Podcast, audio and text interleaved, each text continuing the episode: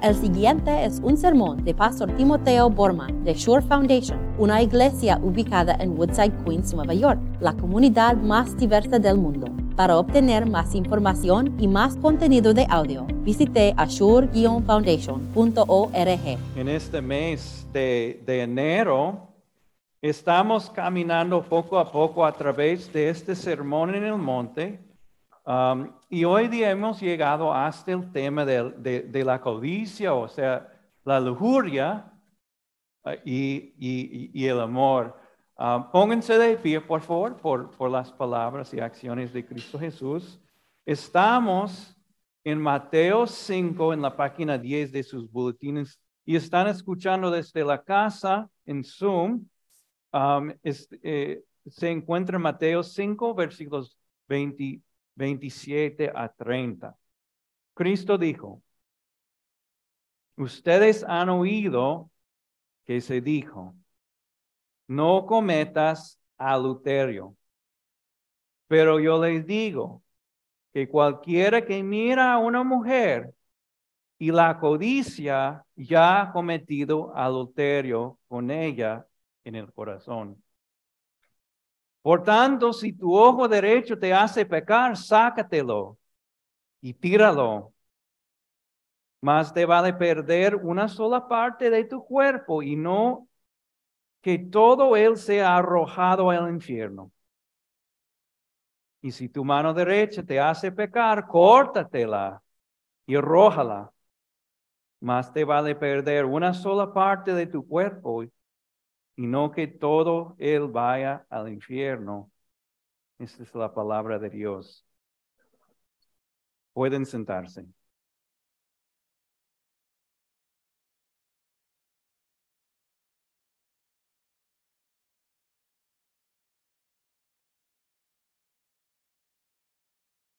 Un periódico salió con, con un artículo sobre las, las aguas de es- salir con una persona, de las aguas de, de cita. Y ella describió sus experiencias saliendo con, con hombres y bajando a- aplicaciones de, de cita. Dijo que, que después del, nuevo año bajó estas aplicaciones y en la tardecita ella recibió una, una imagen bastante sorprendente. Recibió lo que se llama un sexting. ¿Saben lo que es? Sextear. Y ella, la verdad, escribió en este artículo, no, no sabía responder. Entonces respondió diciendo, uh, algo así, dijo. O sea, no tenía palabras. Ella también de- describió eh, ese, los, los perfiles que muchas veces ella encontró en esas aplicaciones de, de cita. Eh, eh, en- encontró una otra vez este eh, en su perfil, estas letras, E-N-M. E-N-M, o sea, y ella tuvo que googlearlo. ¿Qué, qué significa esto? ¿Qué, ¿Qué puede estar pasando? Y significa, significa no monogamía ética. ¿Saben lo que significa? No monogamía ética. O sea, en, sus perfiles estas personas está- están diciendo, lo que yo pre- prefiero, mis lo que yo deseo es estar contigo sexualmente y a la misma vez con otras personas. Y es algo moral, ético, porque están siendo ho- honestos sobre sus deseos. Y porque tú estás de acuerdo. E- Estas son las aguas de, de- de cita, las, las aguas que, que- que podemos llamar de lujuria y amor en, en las que estamos viviendo hoy. Entonces, lo que yo quiero hacer hoy es escuchar las palabras preciosas de Jesús que Él tiene para nosotros, de nuestro Salvador, quien fue crucificado por nosotros. Y escucharlos eh, con, con mucha sensibilidad. Y yo no, no eh, quiero hablar con ustedes con mucha honestidad sobre qué es lujuria. ¿Qué es esto?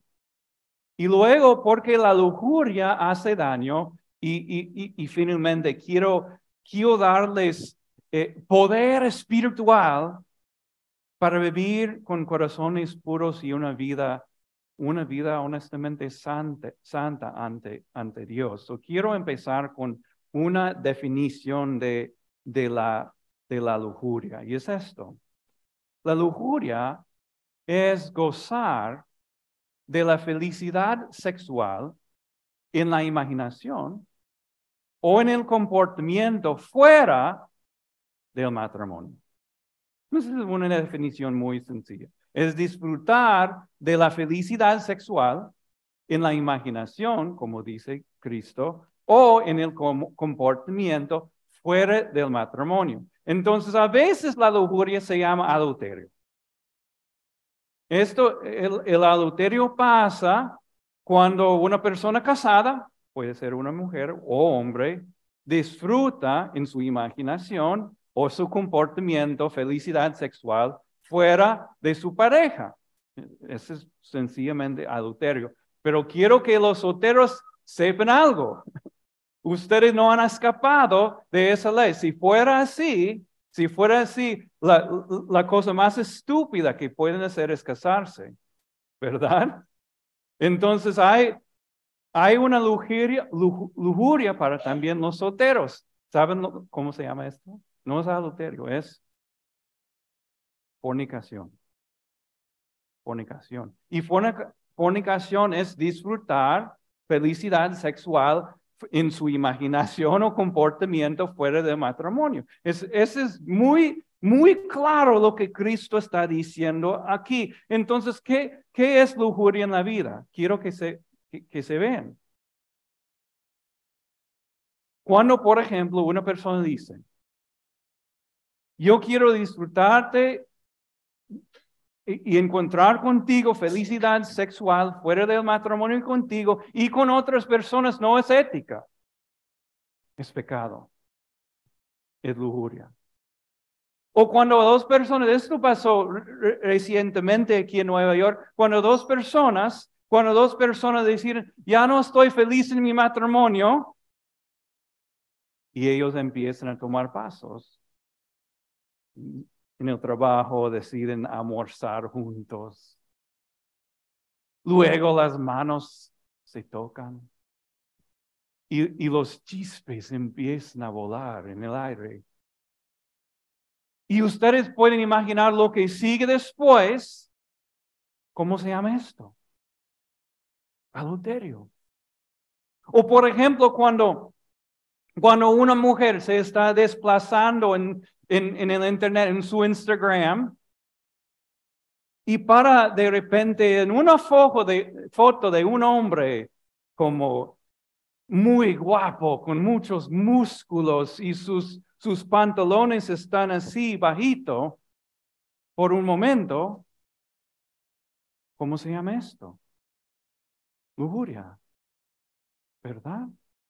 O cuando los hombres en, la Roosevelt y hay una mujer caminando en la calle y los ojos de los hombres la siguen. Así, eso es pecado, es, es lujuria y, y la, la imaginación empieza a construir algo en la mente. Cristo dice, es nada más que lujuria. ¿verdad? Esta es una definición de la lujuria y es bastante importante reconocer que este no es, en un sentido, no es un chiste. Hace mucho daño. Hay, tal vez hay algunas personas, pero no hemos hecho ningún daño, pastor. Pero yo les digo que sí, primeramente contra Dios. Y quiero explicar por qué. Nosotros en nuestra cultura en la cultura aún secular, reconocemos los derechos de un creador, right? Los derechos de un autor. Y les, voy a dar un ejemplo de esto. ¿Cuántos de ustedes han visto el carácter, el personaje Winnie the Pooh? Winnie the, es un osito para niños, Winnie the Pooh. Y, y Winnie the Pooh salió, porque es muy antiguo ese personaje, de ese, las protecciones de los derechos del autor, autores el año que, pasado. ¿Y saben, saben qué película hicieron con Winnie the Pooh? Se llama esto. Winnie the Pooh, sangre y miel. O sea, en vez de ser un personaje para niños, un, un, personaje um, lindo y que ofrece consuelo y todo esto, Winnie the, Winnie the Pooh se convirtió en un matón sangriente con una hacha. Esto es nada más que una corrupción, una perversión, podemos decir, de la intención del Creador. ¿Ves? Cuando nosotros usamos algo como sexo fuera de la intención del Creador, siempre es una corrupción. Es una falta de obediencia y amor para el Señor, que nos compró con su, sangre. Eso no está bien. Segundo, segundo, eh, la lujuria siempre es un pecado contra el prójimo. Quiero explicar esto. Vamos a usar el ejemplo de adulterio. Yo leí un artículo sobre los efectos de adulterio de la persona ofendida. No estoy hablando sobre las personas haciendo adulterio, sino Normalmente es la esposa ofendida. Puede ser el esposo también. Este artículo dijo que el sufrimiento de la persona ofendida se compara solamente con una trauma. ¿Saben por qué? Porque la imaginación de la persona ofendida está pero corriendo. Está imaginando lo que el esposo o la esposa hizo con la otra persona. No estuvieron ahí, pero la imaginación está corriendo. Y este es un daño, les cuento.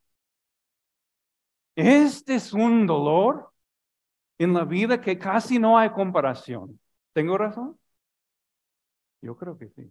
Eh, siempre este eh, hace un daño contra el prójimo. Pero, tal vez estás preguntando, pero pastor, entiendo que el, el adulterio hace mucho daño, es un, una perversión. Pero pastor, ¿cómo puedes decir que la pornografía, por ejemplo, es, es algo malo? Yo no estoy haciendo nada malo si estoy viendo algo en mi pantalla. Pero este también es una mentira. Leí un, un libro que se llama premarital sex en Estados Unidos o sexo prematrimonial en, en Estados Unidos. Y ellos contaron que eh, la pornografía tiene tres daños, tres daños importantes. Les voy a leer primero. La pornografía crea expectativas, especialmente para la mujer, poco realistas para el cuerpo humano. No, no puedo explicar esto más. Segundo, disminuye, la tolerancia que los hombres tienen para las relaciones. So, el hombre está entrando eh, su, su sitio de web de pornografía y está recibiendo gratis lo que él quiere y cuando su mujer no hace lo que él quiere, ¿saben lo que él va a, decidir en vez de, de um, amar y ser paciente? Ya no más. desmenúa la capacidad del hombre para amar y mantener una relación. Y tercero, esto. A las mujeres se les pide que se adapten al comportamiento sexual lamorizado en la pornografía. So, las personas entran en, en el cuarto matrimonial y el hombre quiere ser algo increíblemente lamorizado y la mujer no se siente bien con esto. El hombre peca contra la mujer. Siempre es una falta de amor para el prójimo. Una perversión, una corrupción de este buen regalo que Dios nos ha dado. Ahora, yo sé que es un poco incómodo hablando sobre estas cosas, pero es importante, ¿verdad? Es importante. Entonces, quiero darles puro poder espiritual ahora de, de, Jesús para vivir una vida santa. Y, y, quiero empezar con la misma advertencia que Cristo nos da en este texto. Él, nos, él, aquí, él aquí está diciendo que debemos sacar y cortar cosas antes de, de, de destruir nuestra santidad delante de Dios, porque Él sabe a dónde este termina. ¿Qué dice Cristo? ¿Dónde termina la vida de lujuria? En el infierno. O sea, e, e, e, es un camino infernal. Y quiero, quiero explicar por, qué Cristo compara esta vida con, con, el infierno, porque una de las características del infierno es el infierno crea un, una sed que no se puede satisfacer. O sea, el, el infierno es un lugar sediente. Recuerden, recuerden eh, la parábola de, de Lázaro y el rico, el rico que quiso solamente una gotica de agua porque estaba sufriendo de un, un, un sed tremendo. Y el sexo es así. El sexo es así, es una adicción. Uno quiere más y más y más y más y llega hasta un extremo y saben lo que nunca pasa es verdadera satisfacción. Este camino infernal siempre termina ahí, en ese desastre. Esa es una advertencia para nosotros. Pero aquí también hay un consuelo. Porque el fundamento de las palabras de Jesús es que hay otra posibilidad para todos los pecadores. Hay otra posibilidad y hay otra certeza. Y es esto, que a través de Cristo Jesús somos redimidos y santos en su nombre. Y todos nuestros pecados sexuales han sido perdonados. Tal vez estás, estás sentado ahí pensando, pero pastor, no sabes lo que he hecho. No necesito saber, Dios sabe y me ha llamado a asegurar, eh, asegurar a ustedes de sus pecados son perdonados. Pero pastor, pastor, de verdad, no sabes quién soy. No sabes mi historia sexual. No necesito saber. Dios me ha dicho que necesito declarar, que todos los pecados del mundo son perdonados en la sangre, pero pastor, el cielo es, es, es para personas puras, son, el, cielo es para personas santas. Y yo no soy, no soy santo, no soy santa, y yo les digo que la santidad que Cristo les ha dado es una santidad que que de verdad es exactamente lo que el cielo requiere. Son perdonados, son redimidos, son puros en los ojos de Dios. Y ahora, ahora,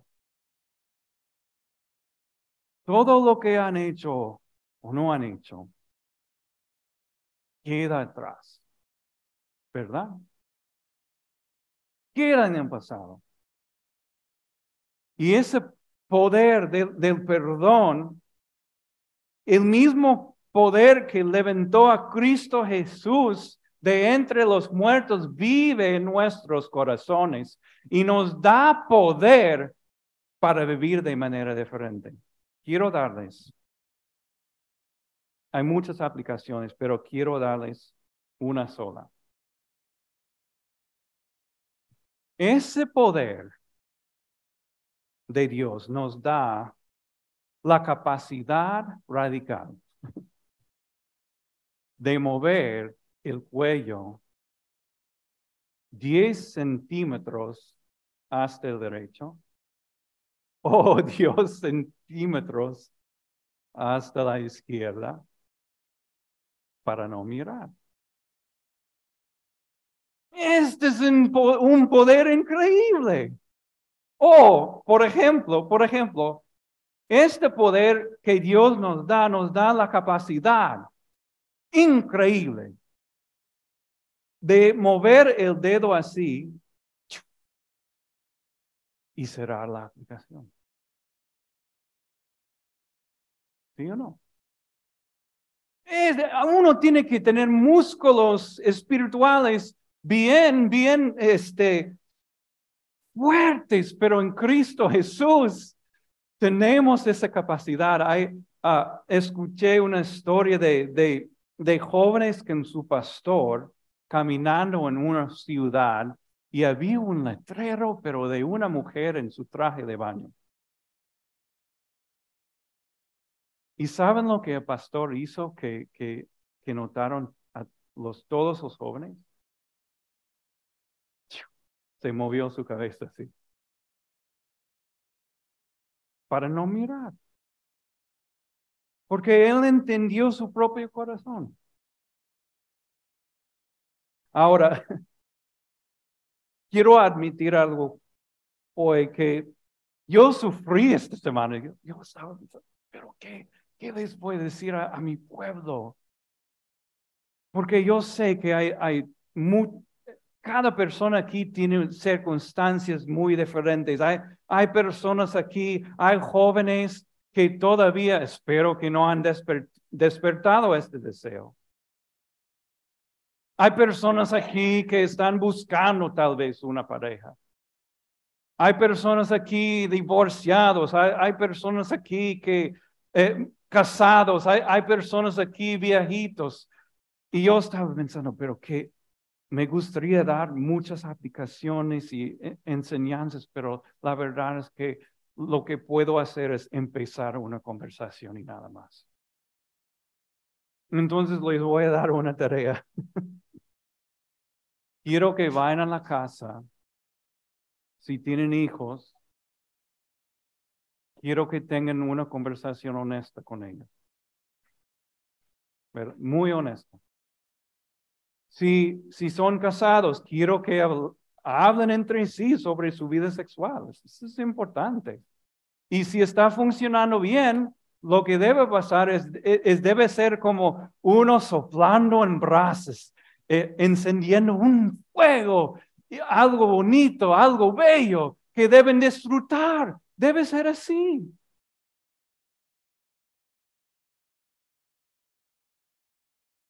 Yo sé, si nosotros no tenemos conversaciones así, ¿saben dónde van a pasar estas conversaciones?